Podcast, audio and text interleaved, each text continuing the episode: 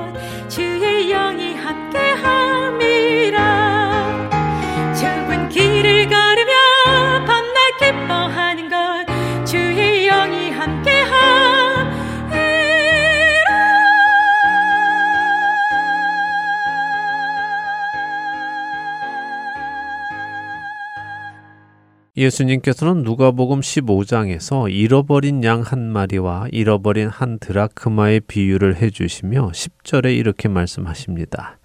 내가 너희에게 이르노니 이와 같이 죄인 한 사람이 회개하면 하나님의 사자들 앞에 기쁨이 되느니라.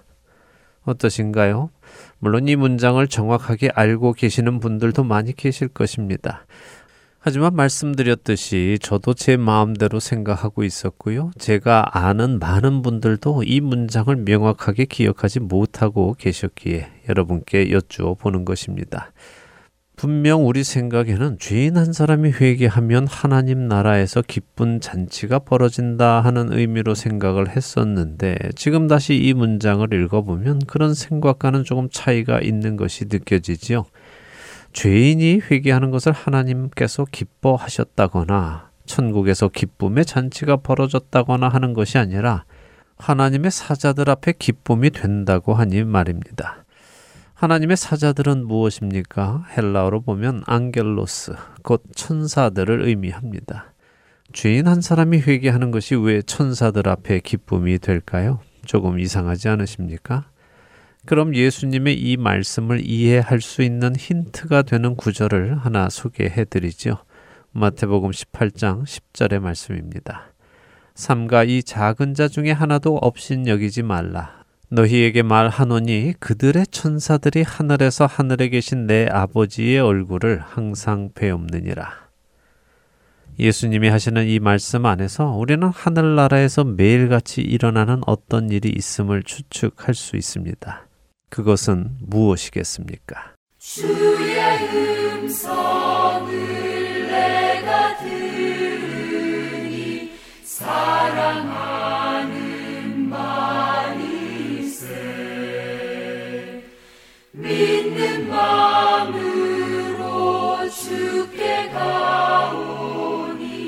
나를 영접하소서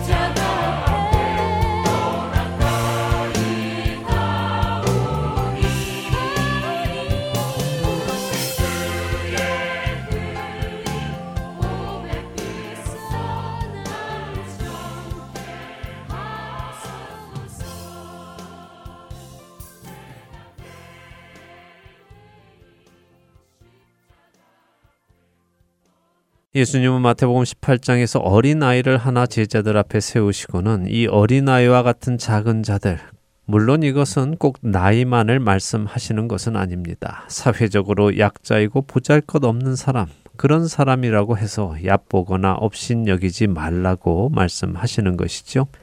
그리고 이와 같은 사람들을 업신 여기지 말아야 하는 이유를 그들의 천사들이 하늘에서 하늘에 계신 내 아버지의 얼굴을 항상 뵙는다고 하십니다. 어떤 사람들은 이것을 두고 각 사람에게는 수호 천사가 있다 하는 말도 합니다만 그런 의미는 아닙니다. 예수님이 하신 말씀은 각 사람들의 삶에 대하여 천사들이 하나님께 보고한다는 말씀입니다. 사실 하나님은 모든 것을 보시는 분이시고 모든 것을 아시는 분이면서도 또한 동시에 죄를 참아 보실 수 없는 분이시기에 세상의 죄로부터 눈을 돌리시기도 합니다. 그런 하나님께 하늘의 사자들, 곧 하늘의 천사들은 이 땅에서 일어나는 일들을 하나님께 보고 드리지요. 우리는 그런 모습을 욥기에서도 볼 수 있습니다. 하나님의 아들들이 하나님 앞에 서서 보고하는 모습을 욥기 1장과 2장이 기록하고 있습니다. 또한 창세기 18장에 보면 하나님께서는 소돔과 고모라를 멸하기 위해 천사들과 함께 인간의 몸을 입고 오시는데 그때 아브라함에게 이렇게 말씀하십니다. 창세기 18장 20절과 21절입니다.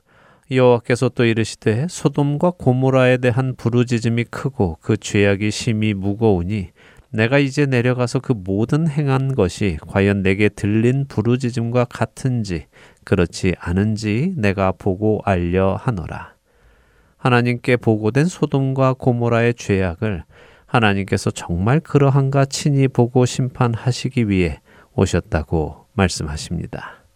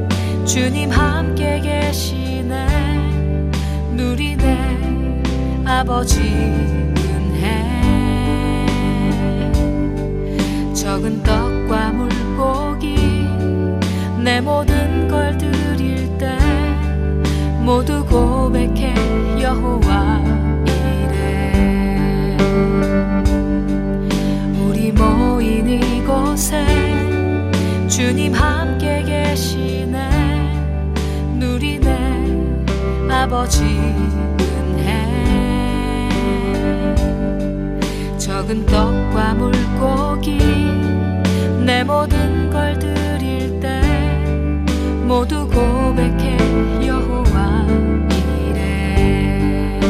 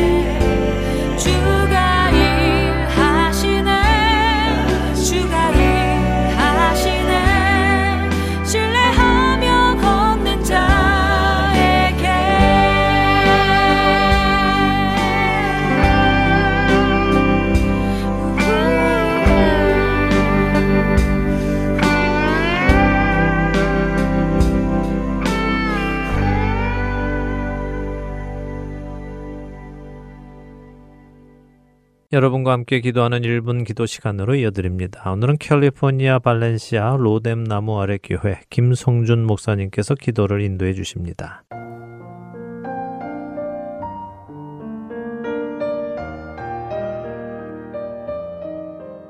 하트앤서울 복음 방송 1분 기도 시간입니다. 저는 캘리포니아 발렌시아에 위치한 로뎀 나무 아래 교회를 담임하고 있는 김성준 목사입니다. 제가 사는 캘리포니아 주의 경우 마리화나 사용 합법화 이후 고등학생들의 90% 이상이 적어도 한 번 이상 마리화나를 경험한 적이 있다고 합니다. 이제는 마약 중독이 먼 나라의 남의 얘기가 아니라 우리 가까이에서 경험되어지는 문제임을 여러분도 실감하실 것입니다. 게다가 예쁘고 멋진 향을 담아서 작고 휴대하기 좋은 타입으로 그것들이 판매되고 있기 때문에 참으로 거부하기 힘든 유혹이라는 것입니다.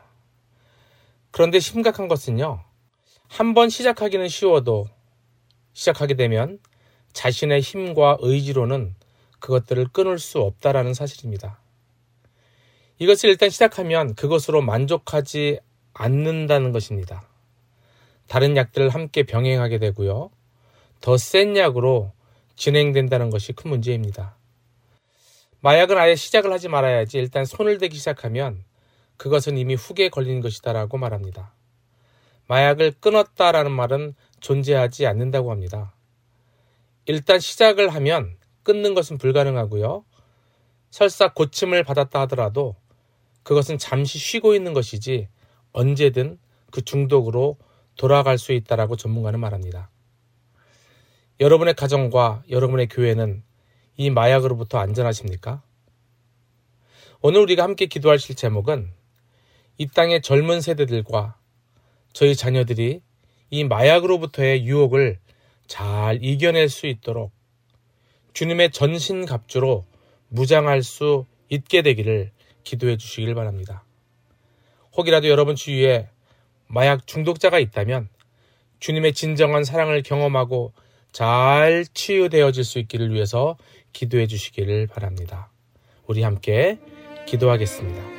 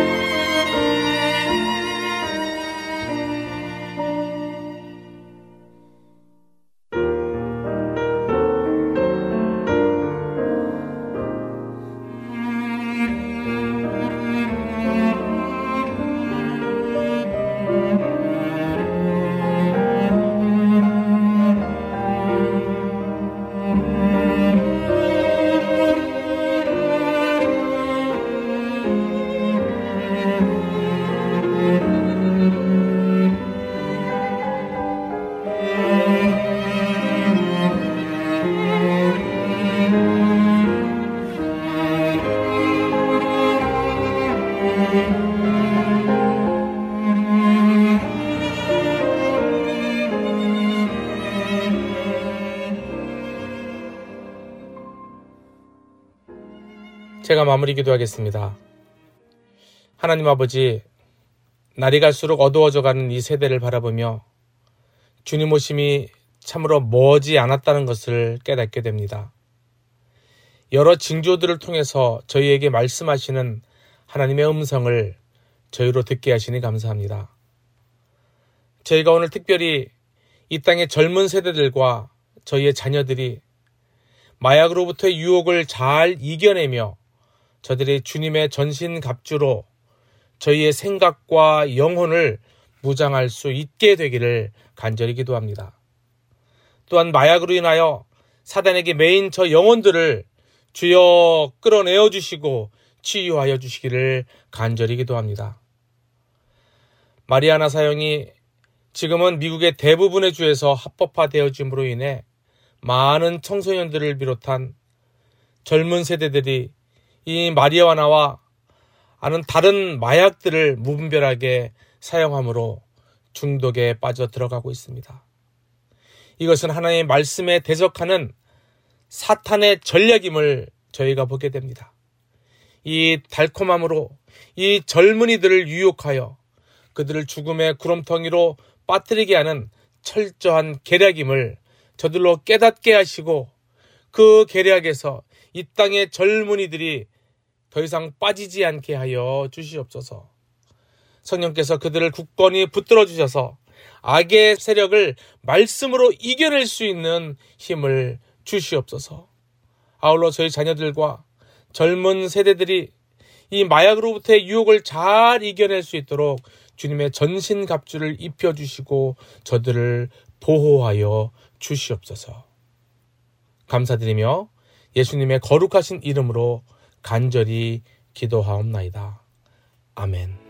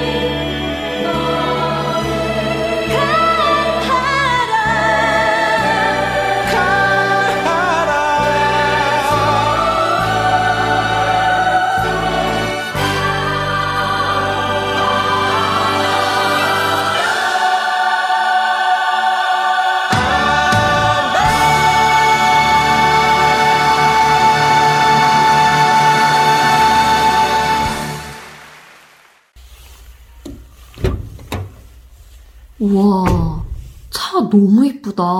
마음에 들어. 그치? 색깔도 좋고. 응.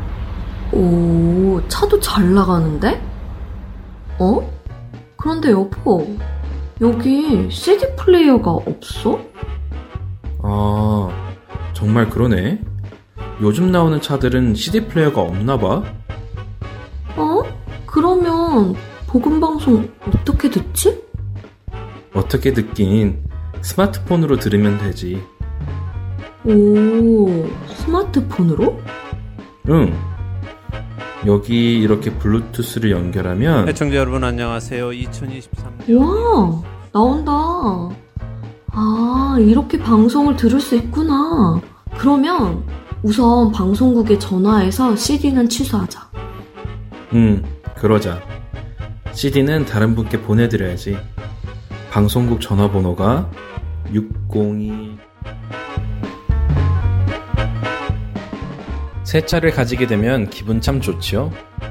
그런데 새 차를 샀는데 CD 플레이어가 없다며 당황스러움에 전화 주신 분들이 많이 계십니다. 시대가 변하는 만큼 음악이나 방송을 듣는 방법 또한 많이 바뀌어 가고 있는데요. 혹시 CD 플레이어가 없는 새 차를 사시게 되면 방송국으로 전화 주세요. CD 플레이어 외에도 하트앤 서울 복음 방송을 들을 수 있는 방법은 여러 가지가 있습니다. 카카오톡으로 듣거나 팟캐스트, 스마트폰 앱, 그리고 홈페이지 등 새 차에서 들으실 수 있는 방법을 안내해 드리겠습니다. 사무실 전화번호는 602-866-8999입니다.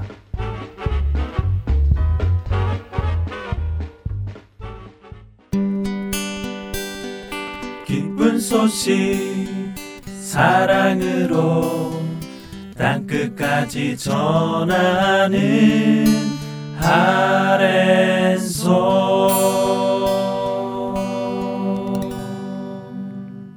사도들의 행적이 기록된 사도행전을 공부하는 시간입니다.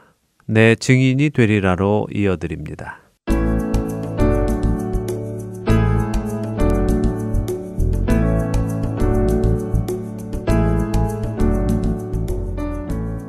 애청자 여러분 안녕하세요. 여러분과 함께 사도행전을 공부해 나가는 시간입니다. 내 증인이 되리라 진행의 백성입니다. 네, 여러분 안녕하세요. 강승규입니다. 첫 번째 교회의 박해를 잘 막아냈더니 내부적으로 아나니아와 삽비라의 문제가 생겨났는데 그것 역시 베드로 사도의 분별력과 지도력으로 잘 치리했습니다. 네. 그랬더니 교회가 더 부흥하기 시작했습니다. 네. 근데 그러니까 또 외부에서 공격이 들어왔어요. 정말 공격이 끊이지가 않네요. 네, 안팎으로 계속해서 일어나죠. 네. 예, 지난 시간 끝 시간에도 말씀드린 대로 무릇 그리스도 예수 안에서 경건하게 살고자 하면 핍박이 늘 있는 것입니다. 교회는 생명을 주는 곳이기에 늘 공격이 있습니다. 사망의 권세가 자신들에게 속했던 자들이 생명으로 가는 것을 막으려고 또 다시 붙잡아 오려고 계속해서 공격을 하지요. 그러니 우리의 생각도 바뀌어야 합니다. 교회는 평안한 곳이고 아무 문제 없는 곳이고 이런 생각하고 있으면요. 교회 안에서 공격이 들어오고 죄가 나타나고 할 때 당황하게 됩니다. 가라지는 추수 때까지 언제나 있습니다. 또한 하나님 나라를 공격하려는 시도도 마지막 날까지 언제나 있고요. 그렇기에 우리는 늘 깨어서 하나님의 전신 갑주를 입고 전투에 임하며 살아가야 합니다. 어, 우리의 삶이 전투라는 것이 새삼스럽네요. 그저 영적 전투라는 말을 듣기만 했지 이렇게 사도행전을 보니까 늘 있는 일이라는 것이 새삼 깨달아지면서 오늘 저의 삶도 그리고 청취자분들의 삶도 전투 중이라는 것을 다시 한번 생각하게 됩니다. 네, 전투 중에 생각이 다른 곳으로 빠지면 위험하겠죠. 예, 전투에만 집중해야 할 것입니다. 자, 오늘 사도행전 5장을 계속해서 볼 텐데요. 사도들을 옥에 가두었지만 천사가 풀어주었죠. 네, 그리고 계속해서 백성들에게 말씀을 전하라고 하셔서 사도들이 새벽부터 성전에 나가서 복음을 전했어요. 네. 그때 사내들인 공회가 사도들을 다시 잡아오도록 했고요. 네, 그 다음 이야기를 보도록 하겠습니다. 사도행전 27절에서 32절 읽고 이야기 나누죠. 네, 사도행전 5장 27절부터 읽습니다. 그들을 끌어다가 공회 앞에 세우니 대제사장이 물어 이르되 우리가 이 이름으로 사람을 가르치지 말라고 언금하였으되 너희가 너희 가르침을 예루살렘에 가득하게 하니 이 사람의 피를 우리에게로 돌리고자 함이로다. 베드로와 사도들이 대답하여 이르되 사람보다 하나님께 순종하는 것이 마땅하니라. 너희가 나무에 달아 죽인 예수를 우리 조상의 하나님이 살리시고 이스라엘에게 회개함과 제 사함을 주시려고 그를 오른손으로 높이사 임금과 구주로 삼으셨느니라. 우리는 이 일의 증인이요 하나님이 자기에게 순종하는 사람들에게 주신 성령도 그러하니라 하더라. 자, 이 공회의 의원들이요, 사도들이 인간의 힘으로는 도저히 할 수 없는 일인 감옥에서 아무런 흔적 없이 나간 것을 들어서 알고 있습니다. 그렇다면 이것이 인간의 한계를 넘어선 어떤 존재가 돕고 있다는 것을 알아야 하지요. 그렇죠. 그리고 이들은 유대인이니까 그 존재가 하나님이심도 당연히 알 것입니다. 그럼에도 불구하고 이들은 자신들의 유익에 해가 된다고 판단되는 이 사도들을 막기로 결정을 합니다. 그래서 사도들을 끌어다가 공회 앞에 세우고 문초를 시작하는데요. 누가 묻습니까? 대제사장이 묻네요. 네. 역시 사두개파가 가장 많은 이익을 손해보고 있어서 앞장서는군요. 맞습니다. 그 대제사장이 말합니다. 야, 우리가 전에 이 이름으로 사람 가르치지 말라고 했지 않느냐. 그런데 지금 이 사람의 이름으로 가르친 것이 예루살렘에 가득하게 됐다. 너희들 지금 우리 사내들인 공회가 우스워 보이냐? 우리 지도자들이 우스워 보이냐? 왜 우리 말을 안 듣고 무시하냐? 이 가만 보니까 너희가 지금 이 사람의 죽음에 대한 책임을 우리한테 뒤집어 씌우려고 하는 것 같은데 하면서 사도들을 다그칩니다. 근데 재밌는 것이 있는데요. 이 사람들이 지금 예수님의 이름을 한 번도 직접적으로 언급하지 않고 있다는 것입니다. 음, 어머, 정말 그렇네요. 이 이름으로, 이 사람. 이런 식으로 다 대명사로 사용하네요. 네. 이들은 예수님의 이름을 입에도 담기 싫은가 봐요. 네, 그래 보입니다. 어. 그런데 짚고 넘어갈 것이 있는데요. 지금 이 대제사장이 사도들에게 너희가 이 사람의 죽음에 대한 책임을 우리에게 돌리려고 하는 것 같은데 그거 잘못이다 하는 투로 말을 하지요. 네. 하지만 사실 마태복음 27장 25절에서 대제사장들과 바리새인들은 빌라도 총독에게 예수의 피를 우리와 우리 자손에게 돌려라라고 외쳤습니다. 맞아요. 그랬어요. 자기들이 예수님의 죽음에 대한 책임을 자신들이 지겠다고 해놓고도 네. 이제 와서 발뺌하는 거네요. 맞습니다. 악인의 모습이 바로 이런 모습이죠. 음. 자기가 책임질 것 같이 해놓고 자신은 쏙 빠지는 것이 악인의 모습입니다. 에덴 동산에서 뱀도 그랬죠. 아담과 하와가 선악을 알게 하는 나무의 열매를 따먹어도 괜찮다면서 마치 자신이 다 책임질 것처럼 이야기해 놓고는 막상 따먹으니까 자신은 아무 소리 안 하고 책임도 지지 않지요. 네. 이것이 악의 모습입니다. 자, 이렇게 대제사장이 사도들에게 책임을 물으니까 베드로와 사도들이 전과 똑같이 대답합니다. 사람보다 하나님께 순종하는 것이 마땅하다고 전과 동일한 대답을 하네요. 네. 여전히 흔들리지 않는 모습을 보여주고 있어요. 네, 사도들의 이 기준, 이 기준은 성경이 우리에게 주시는 기준이기도 합니다. 먼저 우리는요, 우리 위에 있는 권세에게 순종하라고 성경이 가르치시죠. 그래서 우리는 우리를 다스리는 정부의 권세에 순종해야 합니다. 그러나 그 권세가 하나님을 거스르게 되면 우리는 정부가 아닌 하나님께 순종해야 되죠. 이 기준을 잘 잡고 살아야 우리가 혼란스럽지 않게 믿음을 지키며 살아갈 수 있습니다. 네. 베드로 사도는 사내들인 공회에게 너희가 나무에 달아 죽인 예수님을 하나님이 어떻게 하셨다고 하십니까? 너희가 나무에 달아 죽인 예수님을 하나님은 살리셨다고 하시네요. 네, 이스라엘의 지도자들은 자신들이 예수님을 나무에 달아 죽여 놓고 신명기 21장 23절의 말씀처럼 나무에 달아 죽는 것은 하나님께 저주받은 것이다라고 하면서 예수님을 하나님께 저주받은 사람으로 취급을 했습니다. 그러나 하나님은 예수님을 저주하신 것이 아니라 오히려 너희들이 저주받았다고 생각하는 그 예수를 하나님의 강하신 오른손으로 높이셔서는 임금과 구주로 삼으셨다고 베드로 사도가 선포하는 것이죠. 이스라엘 지도자들의 판단과 하나님의 판단이 정반대되는 것이군요. 맞습니다. 그들의 판단은 하나님의 판단과 반대이니까 너희가 잘못이라는 것입니다. 자, 그러면 하나님은 이렇게 저들이 죽인 예수님을 오른손으로 높이셔서 임금과 구주로 삼으신 이유가 무엇이라고 하십니까? 이스라엘의 회개와 죄 사함을 주시기 위함이죠. 네. 자, 그런데 한글 성경은요, 이 부분을 읽어보면 마치 하나님이 예수님을 이렇게 죽도록 하신 이유가 이스라엘의 회개와 죄사함을 주시는 것이 목적처럼 들리기도 합니다만, 원어로 읽어보면요. 하나님께서 예수님을 이렇게 죽이심으로 이스라엘이 회개하고 죄사함을 받았다라는 느낌이 음. 더 강합니다. 네. 그러니까 예수님의 죽으심의 목적보다 예수님의 죽으심의 결과를 강조하고 있는 거죠. 이게 무슨 말씀인가 하면요. 예전에도 하나님은 선지자들을 보내셔서 하나님의 말씀을 전하고 뜻을 이루게 하셨습니다. 그것이 목적이었죠. 그런데 이스라엘 백성들은 선지자들의 말이 듣기 싫어서 선지자들을 때리고 박해하고 죽였습니다. 그런데 그 선지자들은 말씀을 전하고 다 그렇게 죽었습니다. 다시 살아나지 않았죠. 네. 그런데 하나님께서 예수님은 다시 살리셨습니다. 다시 살리심으로 인하여 지금 이 사도들과 제자들이 그분이 다시 살아나신 것을 보고 전하기 시작하자 이스라엘 사람들이 깨닫고 회개하고 죄사함을 받고 있다는 말입니다. 사도들 자신들이 이 일을 분명히 본 증인이라는 것이고 자신들 안에 계시는 성령님도 증인이라고 증거하는군요. 네, 자, 이 증언은 아주 놀라운 증언입니다. 자, 하나님의 영이신 성령님이 성도 안에 오셨다는 것, 성도 안에 하나님의 영이 함께 살고 계시다는 것은요, 구약 시대에는 있을 수 없는 일이었죠. 네. 구약 시대에도 성령님은 계셨고 사람들에게 오시기는 했지만 그때는 단기간적인 목적이 있으셔서 오셔서 그 일을 하시고는 또 떠나 가셨습니다. 성도 안에 거하며 살지는 않으셨죠. 그런데 예수님이 오신 이후에는 어떻습니까? 성령님께서 성도 안에 함께 살고 계시고 구원의 날까지 인치시고 떠나지 않으신다고 약속하셨죠. 맞습니다. 베드로 사도의 이 증언을 듣고 공회원들은 어떤 반응을 보일까요? 진리를 받아들이고 회개할까요? 아니면 강팍한 마음을 더욱 굳게 해서 하나님께 대항할까요? 이어지는 33절에서 39절을 읽어보죠. 네, 사도행전 5장 33절부터 읽습니다.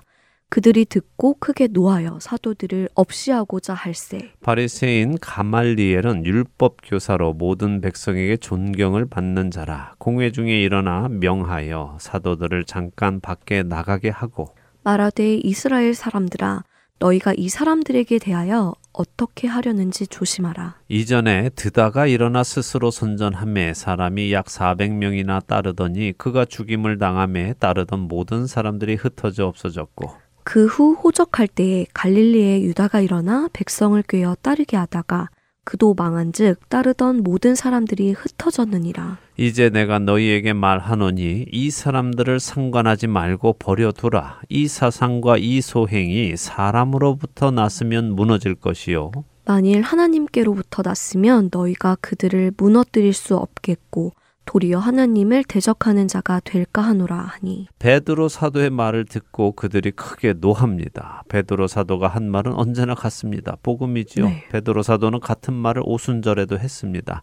날 때부터 걷지 못하는 자를 고치고도 같은 말을 했지요. 같은 말을 하는데도 어떤 사람들은 마음의 찔림을 받고 회개합니다. 또 어떤 사람들은 마음의 찔림을 받고 노합니다. 그리고 그런 말을 하는 사람을 없이 하고자 한다고 하죠. 죽이려고 한다는 것입니다. 이들이 지금 사도들을 죽이려는 이유가 무엇입니까? 사내들인 공회가 예수의 이름으로 가르치지 말라고 명령했는데 가르쳤다는 것이 죄명입니다. 예수님의 이름으로 가르치지 말라고 했는데 가르쳤다는 것이 죽일 만한 죄인가요? 정말 너무하네요. 예, 너무하지요. 지금 이들은 제정신이 아닙니다. 음. 올바른 판단을 하지 못하고 있지요. 자신들의 법을 지키지 않았다고 해서 사람을 죽일 권리는 없습니다. 네. 그들이 사람을 죽일 수 있는 권리는 모세의 율법을 따라 하나님의 법을 어기는 사람들을 볼 때만 가능한데요. 그나마도 자신들이 전에 빌라도에게 말한 것처럼 이제는 자신들에게는 사형을 집행할 권리는 없었습니다. 그런데 지금 자신들의 리더십의 위협을 느끼니까 사도들을 죽이려고 하는 것입니다. 분위기가 이렇게 걷잡을 수 없이 막 흘러갈 즈음에 한 사람이 나서는데요. 누굽니까? 가말리엘이라는 사람이군요. 네. 모든 백성에게 존경받는 율법 교사라고 하네요. 예, 이 가말리엘 율법 교사인데요. 율법 교사를 유대인들은 보통 랍비라고 부릅니다. 네. 그런데 랍비가 아니라 랍반이라고 불리는 사람들이 역사 속에 일곱 명이 있었습니다. 랍반의 의미는 단순한 선생님이 아니라 우리의 선생님이라는 의미로 이스라엘 백성 모두의 선생님이라는 아주 명예로운 이름이지요. 이 가말리엘은 바로 그 랍반이라고 불리는 일곱 명 중에 한 명으로 존경받는 참된 선생 중에 하나입니다. 그리고 이 가말리엘이 바로 바울의 선생님이기도 하죠. 아, 사도 바울을 가르쳤던 율법 선생님이 바로 이 가말리엘이군요. 네. 전에 들어봤던 것 같습니다. 아주 유명한 선생님이라고요. 그렇습니다. 예, 존경받는 선생님인 이 가말리엘이 지혜롭게 일을 처리하는데요. 먼저는 사도들을 내보냅니다. 그리고 공회원들에게 말을 하죠. 이스라엘 사람들아 이렇게 부릅니다. 좀 특이하지 않으세요? 지금 여기는 사내들인 공회입니다. 그렇다면 무엇라 불러야 하는 것이 정상일까요? 음, 공회의 공회원들과 이야기를 나누는 중이라면 공회원 여러분, 제 말을 좀 들어보십시오. 이렇게 하는 것이 정상일 것 같은데요. 네, 그렇죠. 맞습니다. 공회원 여러분 혹은 어, 우리 이스라엘 지도자 여러분 네. 이렇게 하는 것이 맞죠. 또 여기 대제사장들이 많이 있으니까 네. 제사장 여러분 이렇게 부르는 것이 일반적일 텐데 가말리엘은 이스라엘 사람들아 이렇게 부릅니다. 그의 말에는 다분히 의도가 있는 것이죠. 어떤 음. 의도일까요? 이스라엘이라는 말의 의미가 무엇입니까? 이스라엘이요. 네. 음, 하나님과 겨루어 이겼다. 그런 뜻으로 알고 있는데 아닌가요? 네, 맞습니다. 그런 뜻도 사실 맞습니다. 그런데 동시에 네. 하나님이 친히 싸워 주신다 하는 의미도 가지고 있습니다. 아, 자, 창세기에서 야곱이 야복강에서 천사와 씨름을 한 후에 하나님께서는 야곱의 이름을 이스라엘로 바꾸어 주시죠. 네. 그가 하나님과 겨루어 이겼기 때문이기도 하지만요. 하나님께서 야곱에게 이제 너의 힘으로 싸우려 하지 마라. 이제부터는 내가 너를 위해 싸워 주겠다라고 하신 의미도 담긴 것입니다. 이렇게 하나님이 친히 싸워 주시는 사람 이스라엘이라면 이들은 더 이상 자신의 생각과 느낌, 자신의 힘으로 사는 사람들이 아니라는 것이죠. 음, 하나님의 뜻을 따르며 하나님을 신뢰하며 하나님이 이루시는 일을 따라가는 사람이 되어야 한다는 것입니다. 가말리엘은 지금 이들에게 이스라엘 사람들아라고 부르면서 그들의 정체성을 일깨워 주는 것입니다. 오, 역시 백성들의 선생님다운 지혜가 있는 사람이네요. 네, 그렇습니다. 그 가말리엘이 이들에게 경고합니다. 너희가 이 사람들에게 어떻게 하려는지 조심하라 하면서 전에 있었던 유명한 사건 몇 가지를 예를 들어주는데요. 드다라는 사람이 일어나서 400명이나 되는 사람들을 규합하여 활동을 했지만 드다가 죽자 모든 사람들이 흩어져 없어지지 않았냐.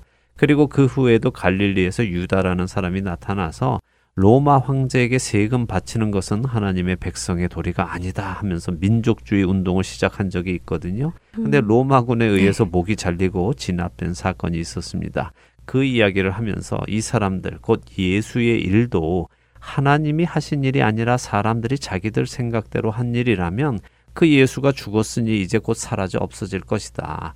그런데 만일 이 예수의 일이 하나님께로부터 난 일이라면 너희는 그들을 죽일 수 없을 뿐만 아니라 죽이면 안 된다. 왜냐하면 죽이면 하나님을 대적하는 자가 되니까 조심해라 라고 경고하는 것이죠. 옳고 지혜로운 말이네요. 하나님이 하시는 일을 막을 수 있는 자는 없잖아요. 맞습니다. 한 가지 안타까운 것은요. 이 가말리엘이 이처럼 지혜로운 사람이었음에도 불구하고 예수님을 몰라 보았다는 것입니다. 어, 정말요? 어, 진짜 안타깝네요. 네, 그래서 이 믿음은요, 은혜인 것입니다. 5장 나머지 세절 읽고 오늘 이야기 마치도록 하죠. 네, 40절부터 42절, 세절 읽겠습니다. 그들이 옳게 여겨 사도들을 불러들여 채찍질하며 예수의 이름으로 말하는 것을 금하고 놓으니 사도들은 그 이름을 위하여 능력 받는 일에 합당한 자로 여기심을 기뻐하면서 공회 앞을 떠나니라. 그들이 날마다 성전에 있든지 집에 있든지 예수는 그리스도라고 가르치기와 전도하기를 그치지 아니하리라. 네. 사도들이 매를 맞네요. 네, 그래도 다행히 공회원들이 가말리엘의 말을 듣고 동의는 했습니다. 근데 그 말을 듣고 그냥 보내는 것이 아니라 사도들을 불러다 또 채찍질을 하지요. 그나마 죽이려 했던 것을 채찍질만 해서 보내니까 다행이기는 합니다만 아직 이들이 또 해야 할 일이 남아 있기에 하나님께서는 사도들의 생명을 지켜 주시는 것입니다. 자, 공회는 이들에게 채찍질을 하고 예수의 이름으로 말하는 것을 또다시 금합니다. 방금 가말리엘이 이 일이 하나님으로 난 일이면 하나님의 일을 막는 자가 되어서는 안 된다고 했는데 그 친구를 금세 또 잊어버린 건가요? 네, 아무래도 이 감정에 치우치니까 금세 또 잊어버린 것 같습니다. 자, 어쨌든 이 지금 이 사건은 교회가 탄생하고 처음으로 육체적인 고통을 당한 사건입니다. 그 전에 잡혀갔을 때는 말로만 협박을 받았죠. 네. 근데 이번에는 채찍질을 당합니다. 여기 채찍질이라는 단어의 원어는요 가죽을 벗기다 하는 의미입니다. 가죽을 벗긴다고요? 네. 정말 끔찍하네요. 예, 사도들이 받은 이 채찍형은 결코 가벼운 형벌이 아닙니다. 당시 유대인들은 신명기 25장 3절에 하나님께서 매를 때려도 40대를 넘지 말게 때려라 라고 하셨기 때문에 혹시라도 40대를 넘길까봐 40에서 하나를 뺀 39대를 때렸습니다. 사도들은 아마도 이 매를 맞은 것으로 보이는데요. 어쨌든 사도들이 드디어 예수님이 가신 그 길을 또 가기 시작하는 것입니다. 채찍에 맞으시고 핍박을 받으신 예수님의 그 길을 제자들도 가는군요. 네. 자, 그런데 이 채찍에 맞은 사도들의 반응이 어떻습니까? 예수님의 이름을 위하여 능욕받는 일에 합당한 자로 여기심을 기뻐하면서 갔다고 하시네요. 네. 정말 놀랍습니다. 채찍에 맞고도 기뻐한다니 말이에요. 예, 지난 시간에 말씀드렸죠. 우리가 주의 길을 갈 때 무엇을 기대하느냐에 따라 실망할 수도 있고 기뻐할 수도 있는 것입니다. 이들은 예수님의 말씀을 듣고 이미 자신들에게 어떤 일이 일어날지를 알고 있었습니다. 그리고 그 일이 일어나니까 야, 우리가 예수님 말씀하신 그 일을 받는구나. 예수님이 전에 나로 말미암아 너희를 욕하고 박해하고 거짓으로 너희를 거슬러 모든 악한 말을 할 때는 너희에게 복이 있다고 하셨는데 야, 우리에게 복이 있구나 하면서 기뻐하는 것입니다.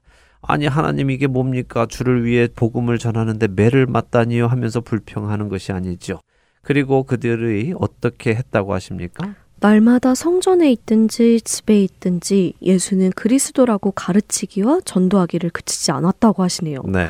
공예는 가르치지 말라고 했는데 역시 가르치는군요. 예, 만일 이들이 매 맞는 것을 두려워했다면 가르치기를 그쳤겠죠. 네. 예, 그러나 그들은 매 맞는 것을 두려워하지 않았습니다. 예수님 말씀대로 하나님을 경외하였기 때문에 사람을 두려워하지 않고 사명을 감당해 나가는 것이죠. 부럽네요. 저에게도 이런 흔들림 없는 믿음이 있으면 좋겠습니다. 예, 그렇다면 그렇게 기도하시면서 음, 네. 주님께 구하시기를 바랍니다. 그러면 그렇게 또 인도해 주실 줄로 믿습니다. 이렇게 해서요 사도행전 5장을 마칩니다. 다음 주부터는 6장을 보겠습니다. 또 어떤 일이 교회 안에 있을지 궁금해지는데요. 저희는 다음 주에 사도행전 6장과 함께 다시 찾아뵙겠습니다. 안녕히 계세요. 안녕히 계십시오.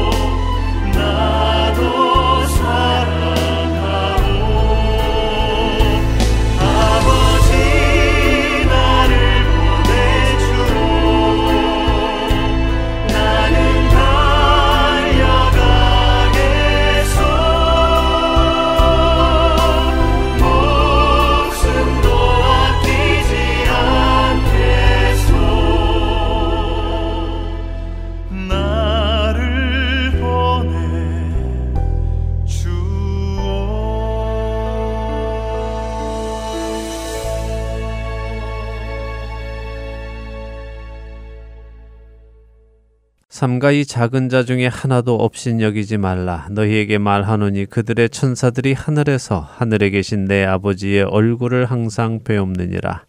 마태복음 18장 10절의 이 말씀을 다시 생각해 보시기 바랍니다.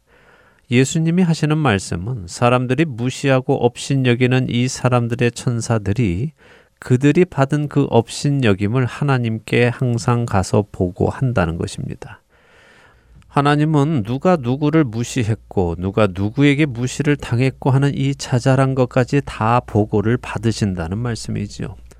이제 다시 시작에 말씀드렸던 누가복음 15장 10절의 말씀을 생각해 보시기 바랍니다. 내가 너희에게 이르노니 이와 같이 죄인 한 사람이 회개하면 하나님의 사자들 앞에 기쁨이 되느니라. 이제 예수님의 이 말씀의 의미가 이해되시지요?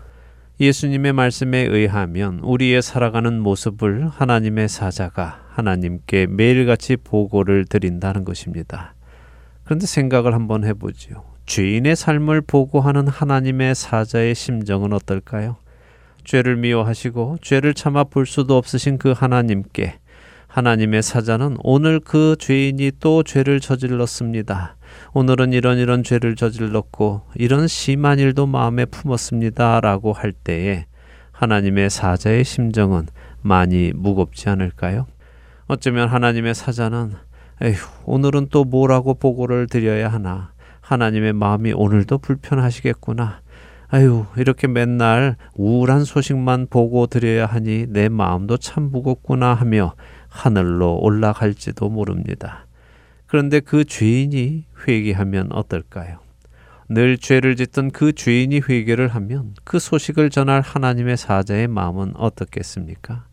이 기쁜 소식을 하나님께 보고할 마음에 신이 나고 어서 가서 보고 드리고 싶어 얼굴에 미소가 가득하지 않겠습니까? 바로 그 이유로 예수님이 말씀하시는 것입니다. 이와 같이 죄인 한 사람이 회개하면 하나님의 사자들 앞에 기쁨이 되느니라 라고요. 사랑하는 할텐 서울 복음 방송 애청자 여러분. 오늘 여러분의 삶을 하나님의 사자가 하나님께 보고 드린다면 그 하나님의 사자의 마음은 어떻겠습니까? 기쁨으로 하나님 앞에 여러분의 소식을 가지고 올라가겠습니까? 아니면 우울한 심정으로 하나님 앞에 보고하러 가는 것을 미적미적 하고 있겠습니까? 어릴 적 성적표를 받아 집에 가는 날이 생각납니다. 좋은 성적표를 가지고 갈 때에는 걸음이 가볍고 기쁜 마음으로 콧노래를 부르며 집으로 갔습니다. 그러나 성적이 나쁜 성적표를 가지고 갈 때에는 발걸음이 천근만근 무겁고 집에 가는 그 길이 아주 아주 길어서 오랜 시간 동안 가지 않았으면 좋겠다 하는 생각을 하며 천천히 천천히 그 길을 갔습니다. 여러분과 저의 오늘의 삶을 보고할 하나님의 사자들도 같은 반응을 보일 것입니다. 하나님의 사자들이 여러분과 저의 삶을 날마다 기쁨으로 보고 드리러 올라가게 되기를 소망합니다. 단순히 소망하는 것이 아니라 그런 보고를 드릴 삶을 살아가는 우리가 되기를 원합니다. 오늘 지금 이 시간까지 별로 좋지 못한 소식만을 만드셨습니까? 그렇다면 이제 회개하심으로 하나님의 사자들 앞에 기쁨이 되는 일이 있기를 소망합니다. 하루하루를 하나님의 사자들 앞에 기쁨이 되는 삶을 살아가시는 저와 애청자 여러분이 되시기를 소망하며 오늘 주안의 하나 여기에서 마치도록 하겠습니다. 함께 해주신 여러분들께 감사드리고요. 저는 다음 주 이 시간 다시 찾아뵙겠습니다. 지금까지 구성과 진행의 강순기였습니다. 애청자 여러분 안녕히 계십시오. 내 맘에 주여 소망되소서. 주 없이 모든 일 헛되어라. 밤이나 낮이나 주님 생각 잘 때나 깰 때 함께 하소서. 지혜의 주여 말씀으로 주옵소서 언제나 내 안에 계십소서.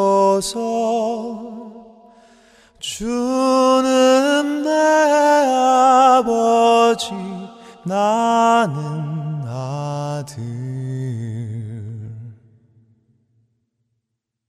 주 안에 내가 늘 살고